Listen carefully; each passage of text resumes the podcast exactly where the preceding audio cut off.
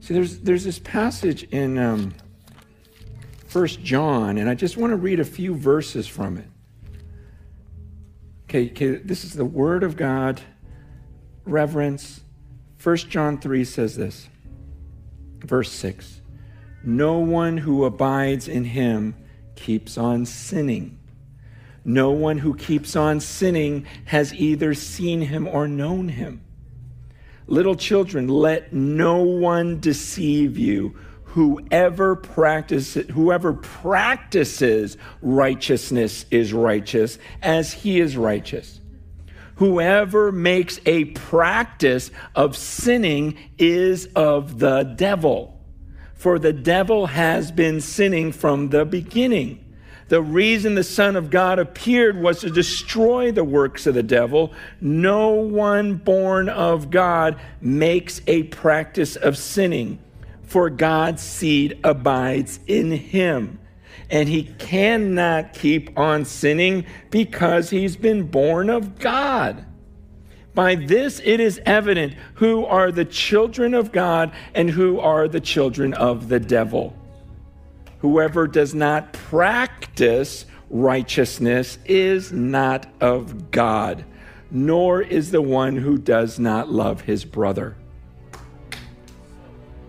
Wow. And look it up for yourself. I, I, I'm not making this, this is not my opinion. It's not, oh, here's what I think. It's just, just read it. What does it say? It says if, if you're an ongoing sin, you can just stay in your sin. Then he goes, you, you haven't seen him yet. You don't get it. You don't get him. You don't know him. Oh, but I remember that one time I said, and I, I went forward, I even got back. It doesn't matter. He says, Little children, don't let anyone deceive you. The one who practices. Be, you know why? Because he says, the person who has God's seed abide inside of him, he can't keep sinning. See, something happened inside of me where when God's Holy Spirit entered me, this was not a sermon where someone talked me into making a decision.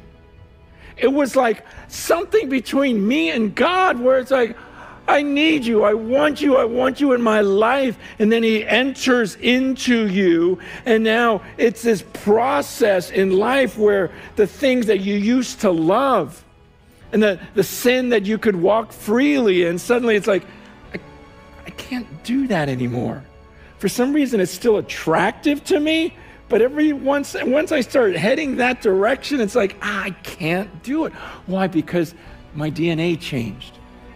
Something inside of me. Jesus is in me now, and and that's when when you know we want to talk generosity. What he says just a few verses later, he in verse 16, he says, "By this we know love. He laid down his life for us." and we ought to lay down our lives for our brothers. If anyone has the world's goods and sees his brother in need, yet closes his heart against him, how does God's love abide in him? See what he's saying? He's saying, Look, God's seed dwells in you. That means Jesus is inside of me. And so all these Jesus characteristics keep coming out. It's, it's his seed, his DNA is in me. And that's why he's saying, so if he's in you, you're saying he's in you, yet you walk by your brothers who are in need and you know you could help, but you just, you feel nothing. You do nothing. You just keep walking. He's like, really? How could the love of God abide in you? That should be a sign to you that you're like, wow, you're just staring at yourself still. Maybe you didn't see this. And maybe he never entered into you because you sure are a lot about yourself all the time.